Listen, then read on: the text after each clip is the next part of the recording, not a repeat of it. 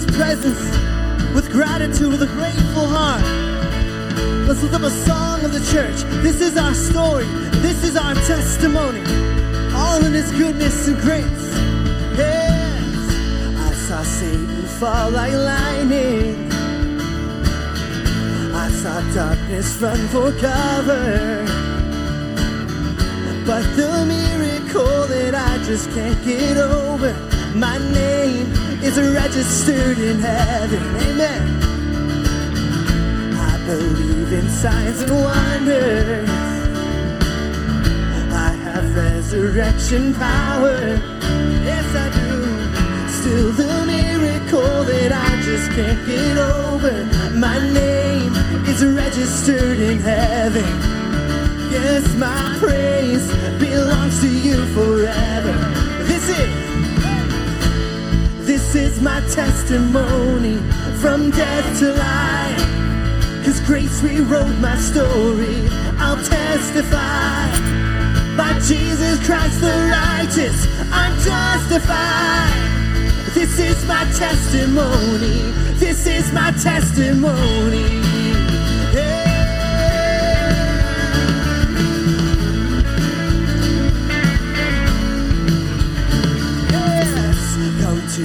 Together, sons and daughters, bought with blood and washed in water. Yeah, sing the praises of the Spirit, Son, and Father.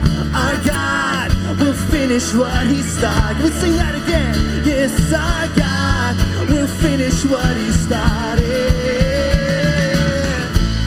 This is my testimony from death to life. Cause grace rewrote my story. I'll testify. By Jesus Christ the righteous, I'm justified. This is my testimony. This is my testimony. Yeah.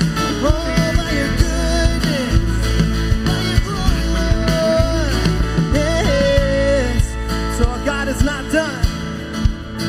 You declare this. If I'm not dead, you are not done.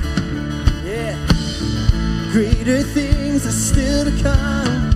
Oh, I believe. If I'm not dead, you are not done. Amen. Yes. Greater things are still to come. Oh, I come on, church. If I'm not dead, you are not done. Do you believe it over your life? Greater things are still to come. Oh, I believe. If I'm not dead, you're not done. No, greater things are still to come. Oh, I believe.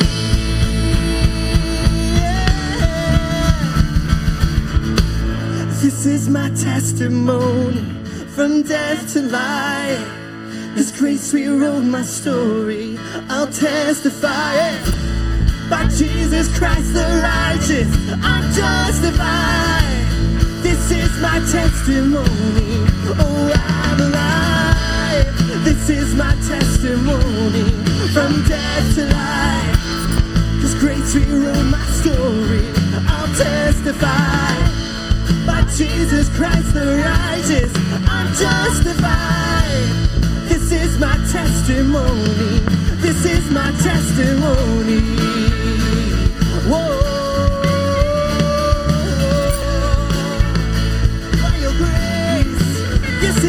Our story. Church, this is our testimony. As your sons and daughters, church, can we give him praise today? Can we give him praise today? It's the battle's won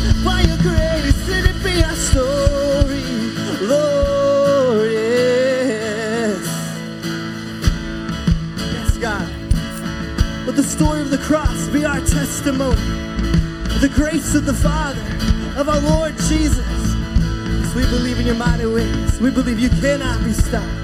Oh, yes. The dark tried to hide you and steal you away. Yes, it did. Death tried to keep you inside of the grave. Mm. you. He but he lost. We declare this truth today. Oh, you cannot be stopped. Yes, praise him for that. Oh, and we cried for freedom. You tore down the walls. Yes, God. Oh, the weight of our burdens, you carried it all.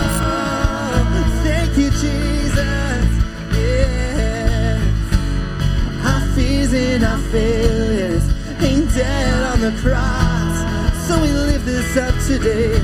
Oh, you cannot be stopped. Yes, church, because he's moving. Oh, mover of mountains, breaker of chains. Jesus has triumphed over the grave.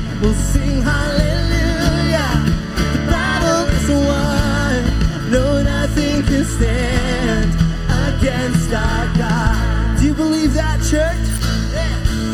As we stand on your victory, shout out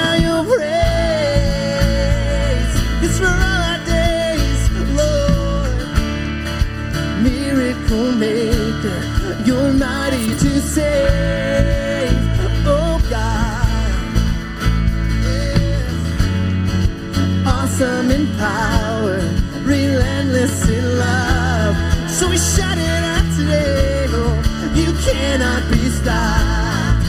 Oh, mover of mountains, breaker of chains. Jesus has triumphed over the grave. We'll sing hallelujah. The battle is won. No, nothing can stand against our God. If you believe these words, would you declare with your heart? There's nothing that can stop our God. Can stop our God. There's nothing that can stop our God. There is nothing. There is nothing. We declare that, church. There's nothing that can stop our God. Yes, He's faithful. There's nothing that can stop our God. There's nothing that can stop our God. There is nothing. There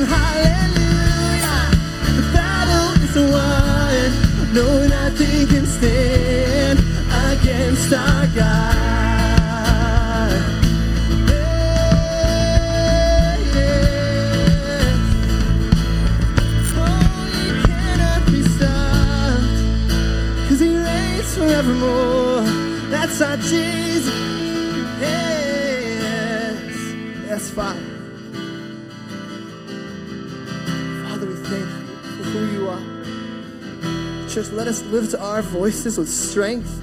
Let's fix our eyes on God's majesty this morning.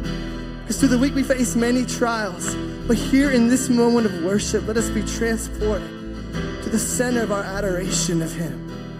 He is holy, He is Lord. Yes, we adore you. Yes, He hears your heart. Holy, holy,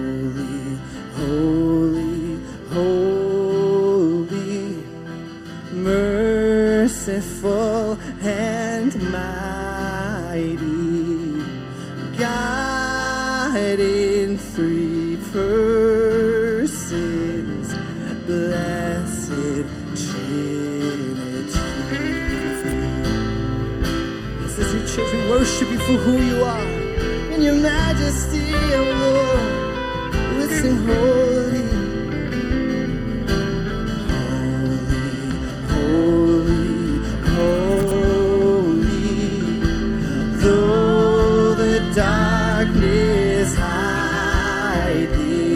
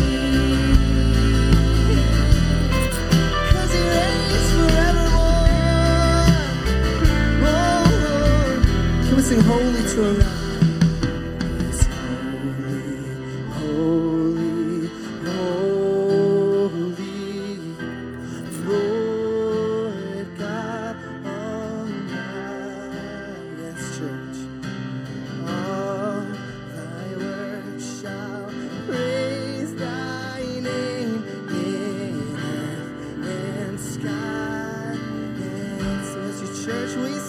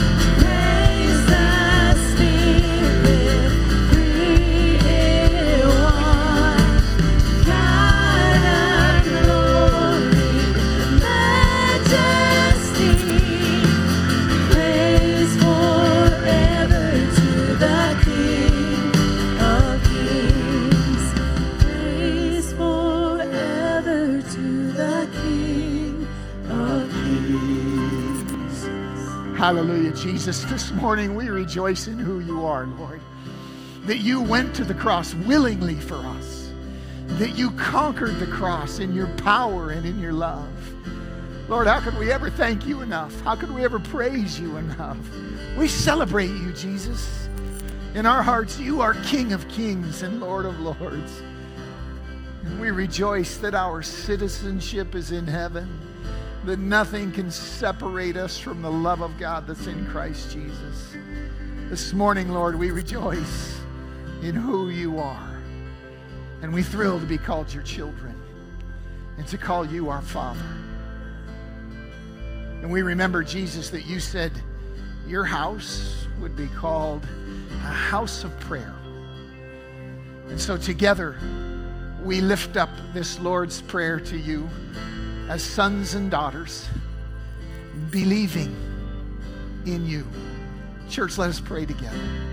Our Father, who art in heaven, hallowed be thy name. Thy kingdom come, thy will be done, on earth as it is in heaven. Give us this day our daily bread, and forgive us our sins, as we forgive those who sin against us. And lead us not into temptation, but deliver us from evil. For thine is the kingdom and the power and the glory forever. Amen. Good morning, friends. Welcome to first service. Welcome to worship. Welcome to all of you who belong in second and third service, but the Seahawks are playing at 10. We're glad to have you this morning. Would you take a moment and greet those around you? Say hi, make everybody feel welcome. Would you do that?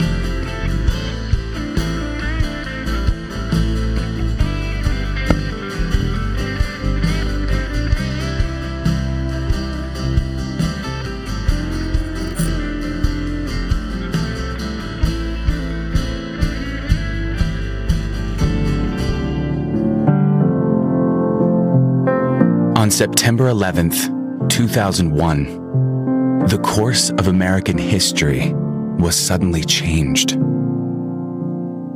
We remember the chaos and the confusion, the destruction and the heartbreak, the shock of 3,000 lives lost in a single day.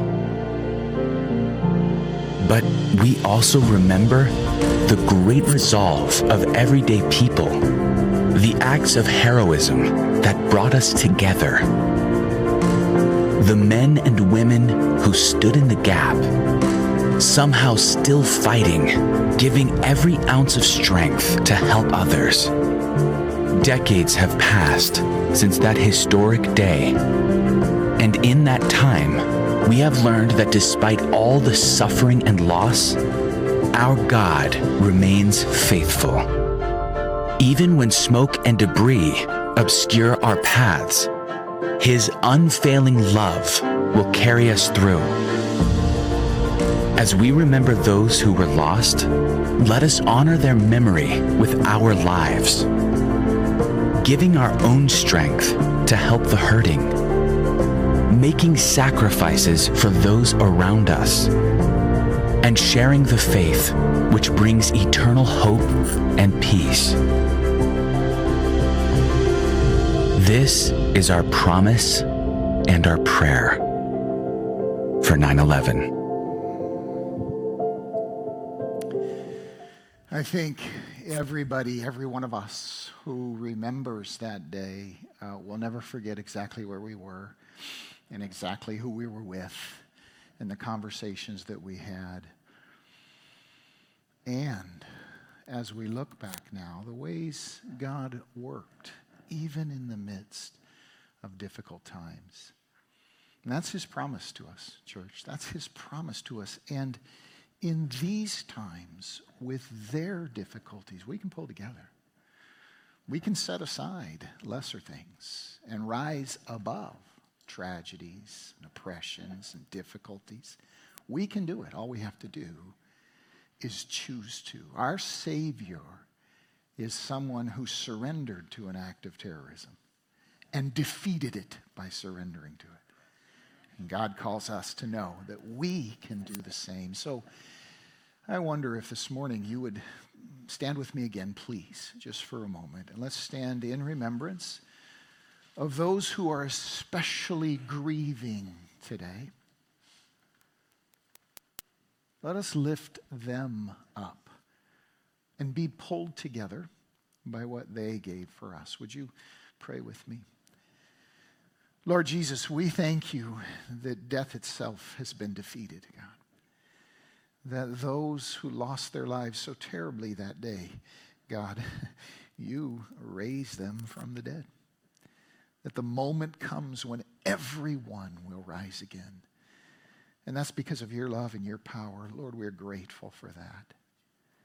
God, we pray that as we face difficult times, it would be with a, a, humility and a brokenness that wins victories in the Spirit, that wins triumphs even in darkness. God, we pray for that. Give us the willingness to carry our cross that you might be glorified.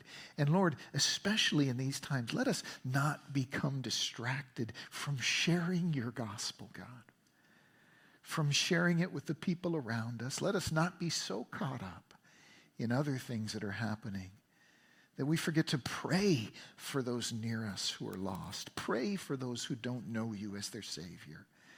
Pray for those who don't have the hope that we have, and then to share with them as your Spirit leads.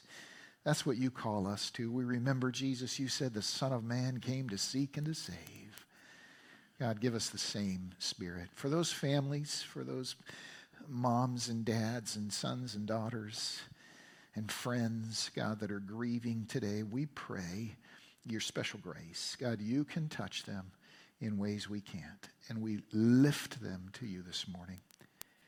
God, send us from this remembrance with a soberness that makes us one. We pray for that. We ask it in Jesus' name. Amen. Amen. Be seated, please. And uh, and welcome again. Boy, um, there's something about worship that renews us in a way that nothing else can. And as you grow up in Christ, make no mistake, one of the most important things your Savior wants to teach you, wants to help you learn, is how to worship. I remember when I first started coming to church, 20 years old, new believer, I didn't know how to worship. I didn't know what it was about. I didn't know why it mattered. I'm so thankful for what I've learned. And God, your Father, wants to take you on that same journey of learning. When you learn to worship, you will find a power right in the middle of your life that you never had any idea was there. So, uh, hey, thanks to the worship team for leading us. Thanks to Pastor Weston for doing that, all the tech team, everybody who makes that happen. A few brief announcements, gang, before we open God's Word together. Uh, one of them is that this afternoon is uh, the picnic this, uh, that the city of has asked us to help them with. And so that's going to be happening uh, this afternoon starting at noon. We've actually got some volunteers over there helping with setup now. So, huge thanks to them for being willing to do that. Deeply appreciative. That'll be happening this afternoon afternoon.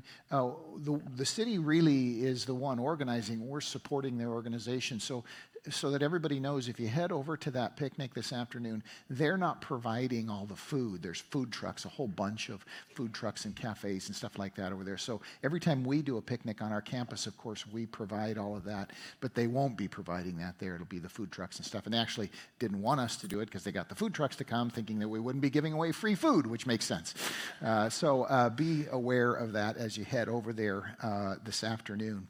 And then uh, one other thing is that, um, again, we are putting together our missions team that will be heading to Central America, to Belize, just in the week after Christmas. And maybe God is calling you to be a part of that team. I want to invite you to open your heart to that possibility. When we as a church send a missions team, it's not as sometimes done, everybody raises their own support and then goes, and the church just serves as an organizer. We send our teams as a family. So the most important question isn't whether you can afford to go. The most important question is whether God is calling you. Because if he is, and the missions team affirms that when they interview you, then we will step alongside uh, as a family, as a church, and make sure that you go in order to serve God on the missions field. So there's a table in the foyer. You can stop by there, connect, find out details about the trip to Belize uh, coming up uh, in December. Take note of that. I, am going to invite Brent Smith to come up real quick. Brent is our Connections Small Group Grow Group Coordinator. Share, share with us, Brent, if you would. Uh, good morning. If, uh, I'm Brent, as Pastor Greg just said, and I am our group's pastor here and I'm fired up this morning, and it's not just because it's sprinkled for 10 minutes, although I am excited about that. The trees are starting to look beautiful. I love it. But also with the fall season comes the kicking off and the starting of so many of our groups here at MRCC. And uh, one of those is WordWorks, which is a uh, Bible study that meets on Thursday evenings now from 6.30 to 8 p.m., and I will be leading and hosting that. I'd love for you to join. But in addition to that, we also have our grow groups that we would love uh, for people to get involved in as well. If you ask my wife or if you observe me for any length of time, you'll know that it is almost impossible to rip me away from a group of people that I'm having a conversation with. And I really believe that God just does something so powerful in our lives and in our hearts when we gather together and pray and discuss His Word or just fellowship together. So, if you want to get involved in a group here at MRCC, there are three easy ways to do that. The first is you can come find me any Sunday. Uh, I'm not that hard to spot.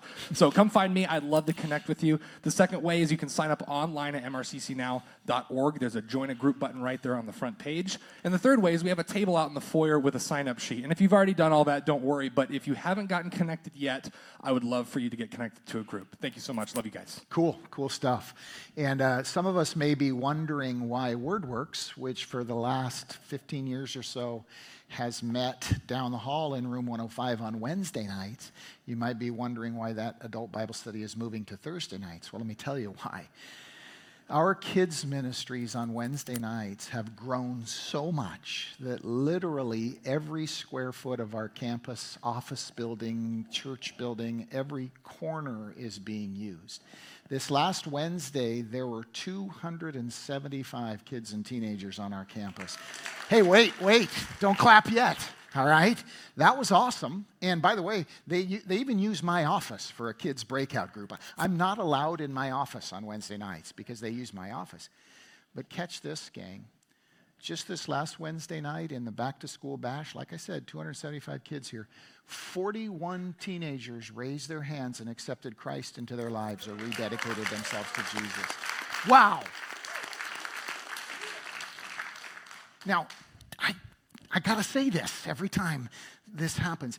It doesn't happen because on one night we all got wound up and, and acted crazy and blew our heads off.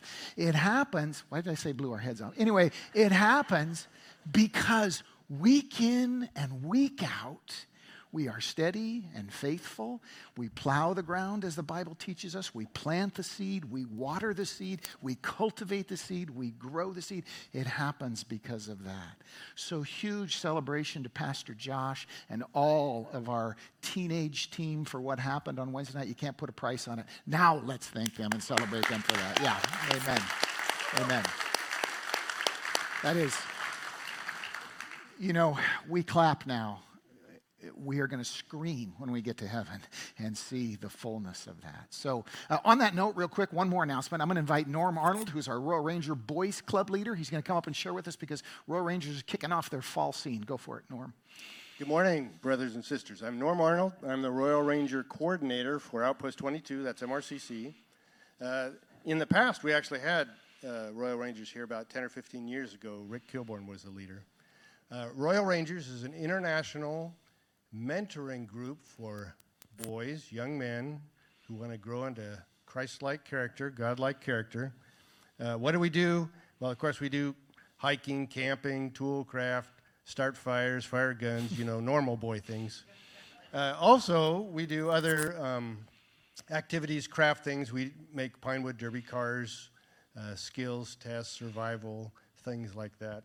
Um, we're organized into four groups. We meet every Sunday here, 2 to 4. Please, next week on the 19th, we'll start again. We're organized into four groups uh, kindergarten through second grade, that's uh, Ranger kids. Third to fifth grade, that's Discovery Rangers. Four, um, grade is Adventure Rangers and the High School Boys Expedition. So, a lot of action, uh, some pictures of us uh, having a good time this summer. Uh, please, if you have young men who would enjoy the company of other boys and want to learn godly values, uh, please come see me. I'll have a table out there. All right, thank you, Norm. Appreciate it. Um, Isaiah, our son, still has his Royal Ranger vest with all his badges hanging in the back room there and uh, brings back many memories. So, uh, Royal Rangers for boys. Uh, grab your Bible, friends, if you would, and open it to Colossians chapter 1. And if you got the little card in the mail, we're going to start a new series this morning. It is an expository series again, where we're going to go verse by verse through a part of God's Word. Remember that it is God's agenda in your life to grow you up to the point where you receive God's word on its own terms. You don't merely use it as kind of like a magic eight ball. Hey, I need an answer for this question today. Blink. You, you dwell in it, you learn it in its fullness, in its context. That's what God has for us. So here at MRCC, we do both expository teaching and topical teaching because uh, we're all at different stages of our growth. But the goal, God's goal in our lives, is to grow us to the point where we take His word on its own terms. And we're going to do that for the next five weeks uh, here in Colossians, beginning with chapter one. And, and, and let me start by asking you this. Do you have any, like in your family or among a group of friends or maybe at work, do you have any like code words, any code that you kind of share? Words that mean something only to your group, only to your family, words that, that have double meanings? Uh, Do, do you have any of that? Most of us do in our lives. We have uh, some special co- I, I think of my grandparents uh, on my, on my uh, birth father's side, Howard and Bernice. And Rhonda and I first started learning about code words as we got to know them. Amazing folks. They've, they've passed on, but amazing people in our lives. But when you would go to, to Grandma and Grandpa's house to uh, have lunch or something, they had this constant back and forth pretend bickering. All right? It was awesome. Like, we would sit down for dinner, Grandpa would sit down, Grandma would set the food on the table, and Grandpa would go, Oh, that looks awful. Right? And you're thinking, Well, that doesn't sound good. No, you had to know what he was really saying. And on and on it would go like this. Grandma would say, Oh, Howard, shut up and sit down. You know, and on, but I have to tell you, there was not one ounce of anger or irritation really in it. The whole thing was a running joke. Grandpa had in his garage these two big sticks that were mounted on a, on a, on a thing on the wall. And one of them was like six feet long, big, gnarly piece of wood. And underneath it, it said husband beater. And then underneath it, there was this stick about this long that had like a flower on the end. Said wife beater, you know. And, and, and they, they, they would, if you were around them, they were constantly bickering, but really nothing could be further from the truth. They were actually constantly saying to each other, I love you. And it was warm and deep and strong. 60 years of marriage strong. Ron and I have the same kind of thing. We occasionally worry that someone from the church might overhear us talking to each other. because we have kind of adopted a similar code. She'll say something to me like, You're dumb. And I'll say, No, you're dumb. She'll say, You're a stupid head. No, you're stupider. And we go back and forth like that. And people might misunderstand, but both of us know exactly what we mean. Our lives are filled with code groups like this. Guys have a code group. If one guy walks up to another in the church foyer and says, Man, every time I see you, you're uglier. Both guys know what they're really saying. they're not saying you're ugly, they're saying, I love you, man. And I can't say that because I'm a guy. So I'm going to say, You get uglier every time I see you. And then maybe the other guy will say back, Yeah, and you get fatter every time I see you. It's a code. I'm telling you, the guys know it's a code. Sometimes the ladies don't understand. These codes are everywhere in our lives.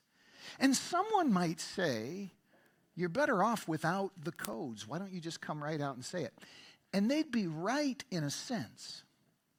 But the truth is that codes communicate something deeper and warmer than the mere words themselves can, and especially when it comes among friends. The key is knowing the code. And in order to decipher the code, you have to know the key. There was a, there was a brilliant moment that illustrates this in the Avengers movie Endgame. You may remember this. Tony Stark walks into his daughter's room to put her to bed that night. And, you know, he threatens to sell all her toys if she doesn't go to sleep. And, and then she says to him, I love you 3,000. And he knows exactly what she's saying. And then he goes out to his wife and he says, Guess what? She loves me 3,000. You're somewhere in the low six to 900 range. and what he's saying is, She loves me, she loves us, and I love you. It's code. And our lives are filled with this kind of thing. Colossians is written to give us the key to the code of God, to the truth of who God is, what he feels, what he thinks towards us. And Paul, when he wrote Colossians, is concerned to give to us, to give to believers a sense of that code. We need to know that code because apart from it, we will miss out on the fullness of God's love for us in Colossians, again and again, Paul is going to remind us that Jesus is the key that unlocks the truth about God. And he's also the key, and this is hugely important. We're really going to get into this next week. He is also the key that helps us discern all the lies and misunderstandings about God that fill our social media world, that fill our culture. And there are a billion of them. From the very beginning, the devil's agenda has been to lie about who God is, and he continues it to this day. Jesus is the key that unlocks the truth, that makes the code clearly seen and understood to us, and that's so important. A little over a week ago, a former U.S. Marine named Bryan Riley cold bloodedly murdered four people, including a three month old baby. And then, if you read the news, he got into a gunfight with local police before eventually surrendering. When he was asked, catch this, friends, when he was asked why he murdered innocent people, do you know what he said? He said, God told me to. This business of knowing the truth about God, of, of letting Jesus unlock the code, this business is huge. It's massive. There is no force more powerful in anybody's life than whatever they believe to be true about God. And Jesus is the cipher, the key that opens the code, that helps us understand the truth. Gang, let me help us understand something kind of in the big picture. We say, gosh, we're in Afghanistan for 20 years and we didn't accomplish anything. It's because you can't bomb an idea. And the reason 911 happened is because of wrong ideas about who God is. That's what happens today. How can all these people do all these horrible things? Because of their ideas about God. And Jesus is the key that reveals the truth about God to us. That's what's at the heart of Colossians, as we're going to see over these next two weeks. Again and again and again, you're going to think, hey, is God wanting me to do A, B, or C? Jesus is the key to discerning that. And that's why Paul wrote this letter to the Colossians. The letter to the church at Colossus concerned with several things. The most important one is found in verse 15 of chapter 1, speaking of Jesus, saying, He is the image of the invisible God. The words in Greek are so strong. He is God revealed, God made known. And that's what we're going to discover as we work together through Colossians. So let's start with chapter 1, verse 1, and let's let the scriptures speak to us this morning. And by the way, can I just challenge us? Maybe you're not in the habit of bringing a Bible with you to church. Let me encourage you to do that. It can be on your phone, it can be wherever. I mean, I'm old, so I still got a paper one, but if, if, have the scriptures in front of you especially when we do an expository series like this. And God will grow you in ways way beyond the sermon as you read on your own and process through these passages. So, Colossians chapter 1, beginning with verse 1. Paul, an apostle of Christ Jesus by the will of God, and Timothy, our brother, to the holy and faithful brothers in Christ at Colossae, grace and peace to you from God our Father. It's, it's the opening, it's the greeting. The scriptures teach us that the Bible is not only written to the believers at Colossae, but through them is written to all of us. The Holy Spirit is the author of scripture. And when Paul writes to Colossae, God is also writing to Enumclaw and Buckley and Bonney Lake and Black Diamond, even Carbonado, I've heard, although it's just a rumor. God is speaking to us. And, and he identifies himself right from the beginning. He says, Paul, an apostle of Christ. That word apostle is incredibly important. It means one sent with authority. Jesus chose and designated the apostles, gave them unique authority. Pastor Greg doesn't just get to get up and give his opinion about God. I am under the scriptures, I am under the authority of the apostles, whom Jesus specifically designated to carry the Word of God into our lives. So Paul says he's an apostle, reminds us of that reality. And then he calls us holy and faithful brothers and sisters. Holy, meaning set apart. Gang, one of the things you want to grasp is that when Jesus came into your life, it was God setting you apart for a purpose. You're not here just to do whatever you want with your life now. You are here as part of what He's doing in the world. You are holy. You are set apart. Holiness isn't a rank you attain, it's a privilege that God assigns. And it's been assigned to you and me, to us. I remember when I went into the military and I took an oath. And in that oath, I set aside one identity for the sake of another. I gave up a bunch of my civil rights. I adopted a bunch of responsibilities and I set myself up to achieve certain rewards. The same thing is true in the Christian life. Paul writes to Timothy in, in 2 Timothy chapter 2 and says, Remember, Timothy, no one serving as a soldier gets involved in civilian affairs. Let us beware of getting too caught up in the things of the world. We are here for the kingdom and the gospel, first and foremost. Doesn't mean we don't get involved in the other things, but it means that always comes first. And then he goes on to say, look at verses 3 and following. We always thank God, the Father of our Lord Jesus Christ, when we pray for you, because we've heard of your faith in Christ, and catch this, and we've heard of the love you have for all the saints. The faith and love that spring from the hope that is stored up for you in heaven, and that you've already heard about in the word of truth, the gospel that has come to you. Again, verse 3 we thank God when we pray for you because we've heard of your faith and the love you have for all the saints. Church, let's understand that our Father God takes a unique joy in our love for one another we are intended to prefer one another in love, not at the expense of loving others, but before and, and ahead of all other things. It is, in fact, our love for one another that makes us better able to love others. It's the foundation. When Jesus was praying for us in John chapter 17, he prayed for one thing three times. He prayed that you and I would love one another, that we would be united, because he said that's the key to making the gospel heard. And don't be deceived about that. You may think that God takes his greatest joy in something you do outside of your relationship to your fellow believers. No, his greatest joy is reserved for your choice, your willingness to faithfully love your brothers and sisters. The Lord Jesus put it this way in John 13. He said, A new command I give you, Greg A new commandment, the language is incredible. A new command I give you love one another. By this will other men, will all men know that you are my disciples. And the Apostle Paul told the Galatians the same thing, chapter 5, verse 6. He said, The only thing that counts, the only thing that counts is faith expressing itself through love, love for one another. So, right at the beginning, Paul delights in the Colossians because it is so obvious, it is so widely known that they love one another. May that also be true of us in all our local churches.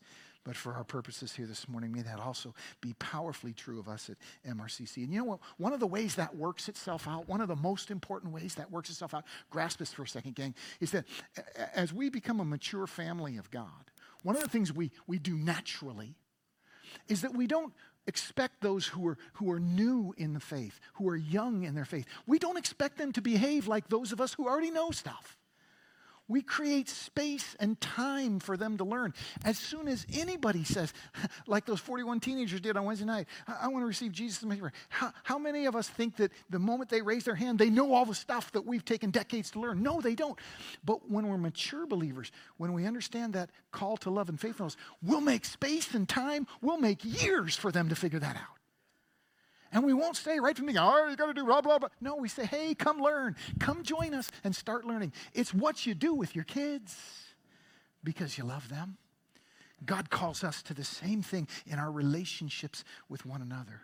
And, and, and notice what Paul says. He says, that kind of love, and catch this, that kind of love and faithfulness springs from, quote, the hope that is stored up for you in heaven.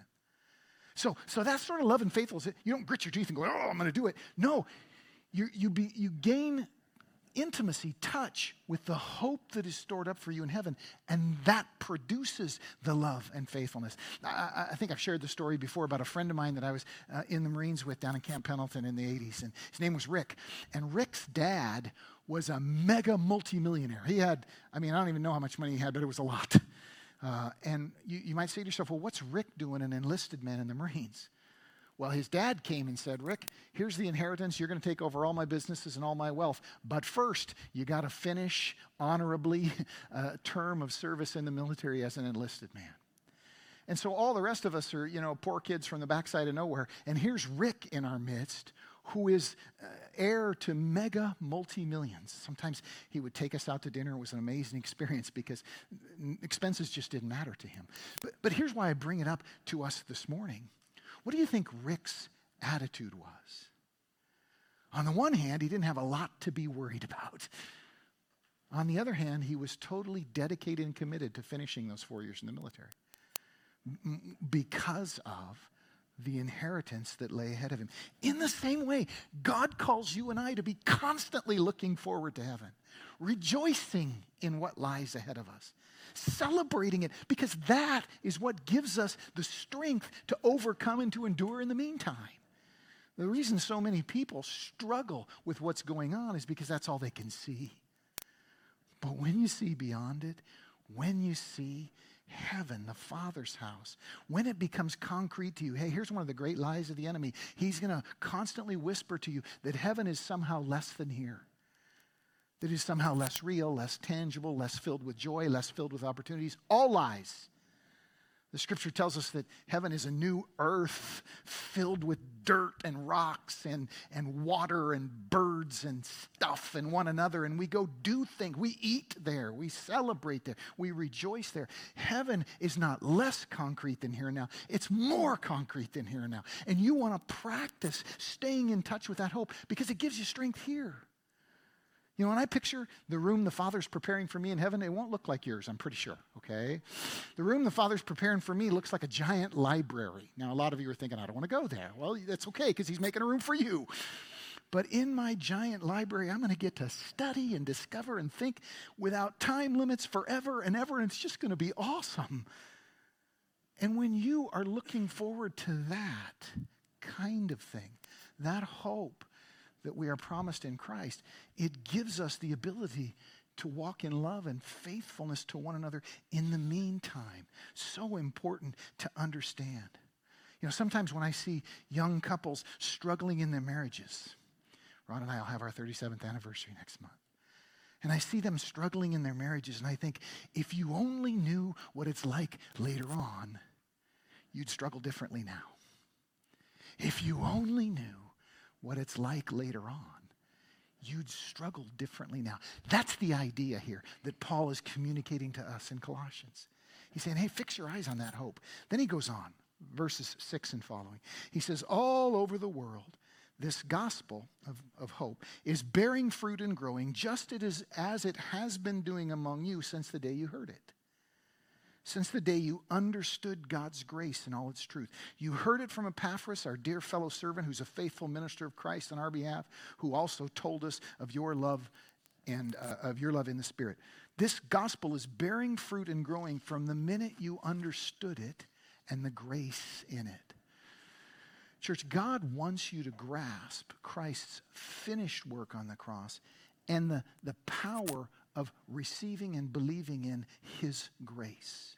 I think of that, that woman caught in the act of adultery, caught in the worst moment of her life, John chapter 8 tells us, expecting judgment, punishment, consequences of every kind.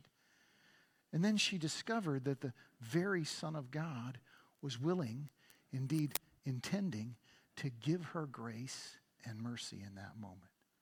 How utterly her idea of who God is changed in that moment. Let me ask you do you believe in God's grace for you? You know, lots of us say, well, I want to.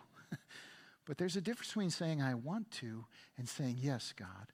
I believe that what Jesus did on the cross is for me, that my sins are forgiven. Once you believe that, the power of the gospel is released on the inside of you, and it begins to invade every corner of your life. And notice Paul says that this gospel of grace began bearing fruit from the moment you understood it. Friends, let's understand that the gospel is powerful in and of itself. We don't need to add to it, we don't need to give it the right soundtrack, it doesn't need extra graphics. The gospel in and of itself is powerful. Romans chapter 1 verse 16 Paul says, "I am not ashamed of the gospel because it is the power of God for the salvation of everyone who believes. I remember when I learned this, I was working in the emergency room. I was a new believer, uh, and there was a guy that I had been sharing my faith with. His name was Mike. And, uh, uh, you know, we'd had all these discussions, and, and, yet we hadn't got to the point where he received Jesus as his Savior. And one day I thought, hey, Greg, just invite him. so in the middle of our shift, a graveyard shift in the ER, I said, hey, Mike, we've been talking about this. Would you like to receive Jesus as your Savior? Mike goes, yes, I'd like to receive Jesus as my Savior. We went in the other room, we knelt on trauma bed one and prayed, and he received Christ as his Savior. Now, the key wasn't did Greg jump through all the right hoops and sing the right songs and talk him in? No. I invited. I gave it. In. Oftentimes people will say to me, I'm trying to win my, my family, brother, whoever. I'm trying to, Pastor Greg, get help. Just ask them. Would you like to receive Jesus? Because the power isn't in you. The power is in the message. And not only the power for them to become believers, but the power for you to grow and overcome is in receiving that grace. Now, what comes next here in chapter 1 is a complex sentence that centers around the power of grace to help us persevere and finish a lifelong walk with God. So this is complex. Stay with me.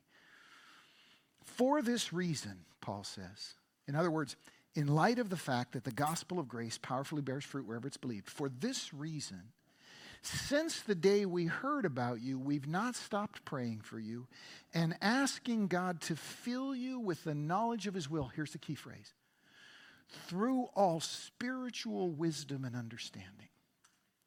We want you to know God's will, who He is, what He thinks, what He feels, what He's doing. We want you to know this. And you know it through all spiritual wisdom and understanding. See, here's what we've got to grasp the knowledge of who God is, of His will, doesn't come through the intellect, but from the Spirit. It is practical wisdom that comes from spiritual experiences like prayer and worship. One of the reasons God so much wants you to learn how to worship is what you're going to learn in it, what you're going to learn about Him, what you're going to learn about yourself. I remember years ago, uh, we were living in Idaho, uh, Moscow, Idaho, and the university built a brand new, this was, uh, gosh, 20 years ago, they built a brand new giant rock climbing complex. This was when rock climbing was just kind of taken off. And uh, they built this huge new complex. And so we decided to have uh, our son, I think it was his sixth or eighth birthday or something, we decided to have his birthday there. And uh, a bunch of his friends and moms and dads came. We gathered around. And of course, everybody wants to try to climb the rock wall. It's the new thing. I'm like, watch me climb the rock wall. I'm a man. And I got up on the rock wall, and it was hard. It was difficult. Oh my goodness, what a workout. And I could only get like a third of the way up it because I'm dumb, I guess. I look over, sweating like a pig, arms and legs aching. My wife goes right up to the top. Bing, hits the down to the bottom. I'm like, how did you do that? She goes, want to see me do it again? All the way to the top, hits the thing all the way to the bottom. I'm like, oh my goodness. How come I'm 10 times stronger than you and I can't do that? Well, the answer was very simple. Rhonda says, hey, dummy, don't use your arms, use your legs. And all of a sudden, I realized that the whole time I was trying to pull myself up with my arms. And the arms are just there for a little stability. It's the legs that do all the work. Wow. Well, in the same way, God says, hey, you're trying to figure everything out. It's in prayer and worship and serving and the living Word of God that you'll find the things you're trying to learn. He wants you to know His will through all spiritual wisdom and understanding. You say, God, I want to find out how to, how, how to let you be more uh, vital and dynamic in my life. Hey, listen, prayer and worship, serving. Where do you serve in your church? Find a place to serve. The folks that grow are always the ones who serve. Find a place to serve. Through all spiritual wisdom and understanding, you grow in the knowledge of His will. And then notice what Paul goes on to say. He says, And we pray this in order that you might, catch this, in order that you might live a life worthy of the Lord and may please him in every way, bearing fruit in every good work, growing in the knowledge of God, being strengthened with all power by his glorious might, and joyfully giving thanks to God so that you might have great endurance and patience. Do you see that in verse 11? So that, circle so that, that's the causative phrase in there, so that you might have great endurance and patience. Friends, endurance and patience are the key to joy. I watched my wife for years run marathons. I've never run one, but I've watched her again and again and again do that. And I always have the same experience. At the beginning, there's this big mob of people. And if you, sitting at the start line, pick the ones you thought were going to finish, you'd most often be wrong. because there's a bunch of them that look great when they start and they're not going to finish. And then there's a bunch of them, great big overweight guys, little grandmothers bent over at the back, kids sometimes, other people that look like they just finished a pack of cigarettes and a Big Mac meal and now they're going to run. And you say to yourself, he's not going to make it. And then at the end of the race, you watch them come across the finish line the great big heavy guy with way too much weight. The grandma still bent over. The 80 year old guy whose pace is incredibly slow, but he finishes. The 12 year old girl that weighs 40 pounds finishes. You think to yourself, wow, there's a dynamic here that is amazing. God knows that the greatest joy is for the finisher, so he wants you to know how to have endurance and patience. Again, I think of couples that they're in their first decade of marriage and they're struggling with challenges. Hey, we all go through them, raising kids and work and finance and budget and learning to love each other. And it's hard, but if you knew what it's like to finish, you struggle differently. And Paul says, I want you to grasp this stuff that can only be learned by spiritual wisdom and understanding, because that produces the endurance and patience that gets you to the end of the road. And then Paul finishes that. Oh, by the way, there's a wonderful promise that I've I clung, clung to as a young man, as a new believer, and now at this stage of my life, I just grin every time I read it. 1 Timothy chapter 3 verse 13 the apostle Paul says to Timothy those who have served well gain an excellent standing and great assurance in their faith in other words, as you learn endurance and patience through spiritual wisdom and understanding, what happens is you get to this place where you're just like, this is so awesome. God, you're so real. You're so intimate. You're so patient. You're so strong. God, whatever it took to get me to this place was worth it because of the learning that comes with it. That promise is there for us. So Paul says, I want you through spiritual wisdom and understanding to know God's will because that will lead to the endurance and patience that'll get you to the end. Joy is for the finishers. Nobody goes home after the marathon and says, Hey, guess what I did this weekend? I started a marathon. Yeah, I quit in mile 10, but I started. Nobody does that. But some of them go back and they go, I finished yesterday. Every part of me hurts, but I finished yesterday. And they say it with a grin. That's what God wants for us. And so the Apostle Paul finishes verses 9 to 14. We're almost done. He says, And joyfully giving thanks to the Father. Catch this. Last thing I'm going to say. Who has qualified you to share in the inheritance of the saints and the kingdom of light. He has rescued us from the dominion of darkness.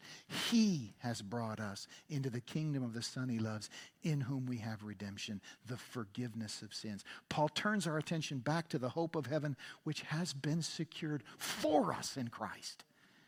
It's not about what you and I have achieved. You, you, you, don't cling to the Christian life with grit and, and, and determination and somehow overcome in your own strength. God does it for us. He has qualified you. I talk to people very many times. I'm just hoping that when judgment comes, I'm just hoping that somehow I'll measure up. Newsflash, you won't. You don't. You never will. You say, I just don't want to be unworthy. You are. You say, I don't, I don't want to be a wretched sinner. Sorry, too late. But then, then the Savior comes and He qualifies us. And we rejoice in it. That's why Paul says we rejoice, giving joyful thanks to the Father. Here's how all that comes together. When you have the hope that leads to endurance and patience, it turns you into a special kind of hero. Let me say that again. When you have the hope in heaven that you learn through spiritual wisdom and understanding, it gives you endurance and patience and turns you into a hero in the end. Let me tell a story. Five minutes, we're done. Most of us have heard of the Battle of Midway. Most of us know too little about it. If you want to know something about it, do not watch movies about it, okay? Because you're not going to find it there. All right. But there's an amazing story behind the Battle of Midway, the turning point in the Pacific War against Japan. Picture the situation. It's the summer of 1942. The Japanese have conquered over three and a half million square miles. No, sorry, three point yes, 3.3 million square miles. They've destroyed the bulk of the U.S. fleet. They win every battle they're in for the last six months. It really looks like they're going to land in California and Oregon. That's what a lot of people think. It's a dark day. And the U.S. Navy is down to just three major warships, and the Japanese Navy has never been defeated, and now they're coming for Midway. Well, there's a story behind story. We didn't win that battle because we were tough and, and fought harder. Behind the story is the story of a place called Station Hypo. Station Hypo was a windowless basement in Honolulu, Hawaii, where a small group of men and women devoted themselves to trying to break the Japanese naval codes. Okay, now that was no small task to break those codes. The Japanese Naval Code was a 300 page document with 28,000 groupings of numbers, each of which meant something different. And whenever they would send a message, they would use that code. And so, what it would look like, uh, I think we have a slide here, what it would look like when they were trying to break that code is down there on the lower left, just piles of numbers. And these messages are going back and forth all over the Pacific. Nobody knows what they mean because they're just piles of numbers in code. But the guys at Station Hypo, under the leadership of a guy named Joe Rochefort, they understood that math is finite. And if you just put enough effort into math, any code can be broken. And so, in this windowless basement in Honolulu, with pencils and paper, they set out to track every single number grouping, every time it occurred in a message, where it was sent, where it came from, what time it was sent. You want to talk about boring work. This is the pinnacle. Months and months of 16, 18, 20 hour days staring at numbers, circling them, transcribing them, writing them down again and again and again. You would despair. Most of us would say 28,000 code groups and 300 pages of code and it's all numbers. We don't have a chance. But they knew something. They knew that math is math. And if you just stay at it, it will inevitably produce results. And so they did. The result of it was they broke the code that told us exactly when the Japanese fleet was coming to Midway, exactly what was made of, its course, its plot, everything. We surprised them, we sank them, and turned the whole world around. But it was because of the endurance and patience of those guys in that basement and gals in that basement. That's what did it. God wants you and I to have that kind of endurance and patience. And it comes, it comes when we focus on the hope of heaven, when we learn the knowledge of God through spiritual wisdom and understanding, through this man, Jesus. Let me tell you one more story, and we're done. God wants us to understand that in Christ we know him. As G.K. Chesterton put it, in God there is no unChristlikeness at all. When I proposed to Rhonda and she accepted, uh, we went, I was on a, a long weekend, uh, Liberty, and we went to tell our parents. They're listening right now this morning. And we sat down in their living room and we said, Well, here's what we've done. now, when her parents heard that, can I just tell you that they were not filled with joy? All right. They, I had a certain reputation, it wasn't a good one. And when they heard that, they were like, oh boy. And then they recovered, you know, like you do. And they said, well, you know, we just want you to be happy and all that kind of stuff. Not long after that, I was home visiting, and her dad had a funny look on his face. And he eventually came to me in the corridor and he said, Greg, I want you to go for a walk with me. I said, okay. So we headed out on this walk, and I don't know what's coming next, you know. But it was amazing why he wanted to go on that walk with me. He said, Greg, I want to tell you about my daughter. I've raised her, I've watched her grow up. I know her heart, I know her mind. If you're going to marry her and be her husband, I want you to know some things. And he started telling me some things. I'm not going to tell you, so don't wait for it. But as we walked around that neighborhood, he talked to me about his daughter and he shared things that I've treasured, learned from, known, grown in ever since. And he was right. What he said was with the wisdom of a father's heart, the love of a dad. Some things were compliments, some things were challenges, like all of us. But he just shared with me about his daughter. And at the end of it, we went back to the house. And, and that was really the first moment that I began to feel connected to him.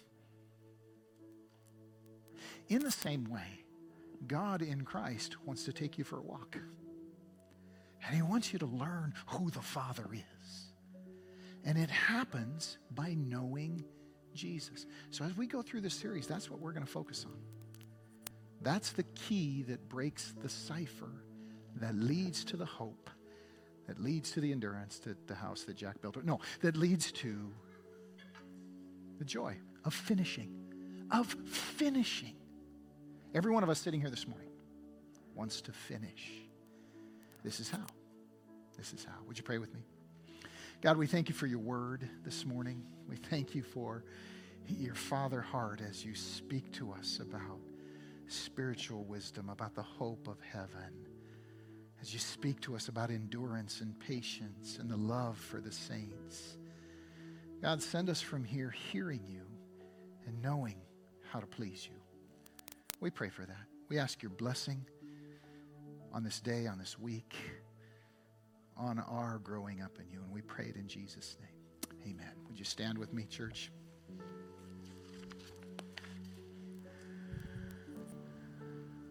So, as we get ready to go, I just want to give you some hope. No matter what happens with the Seahawks,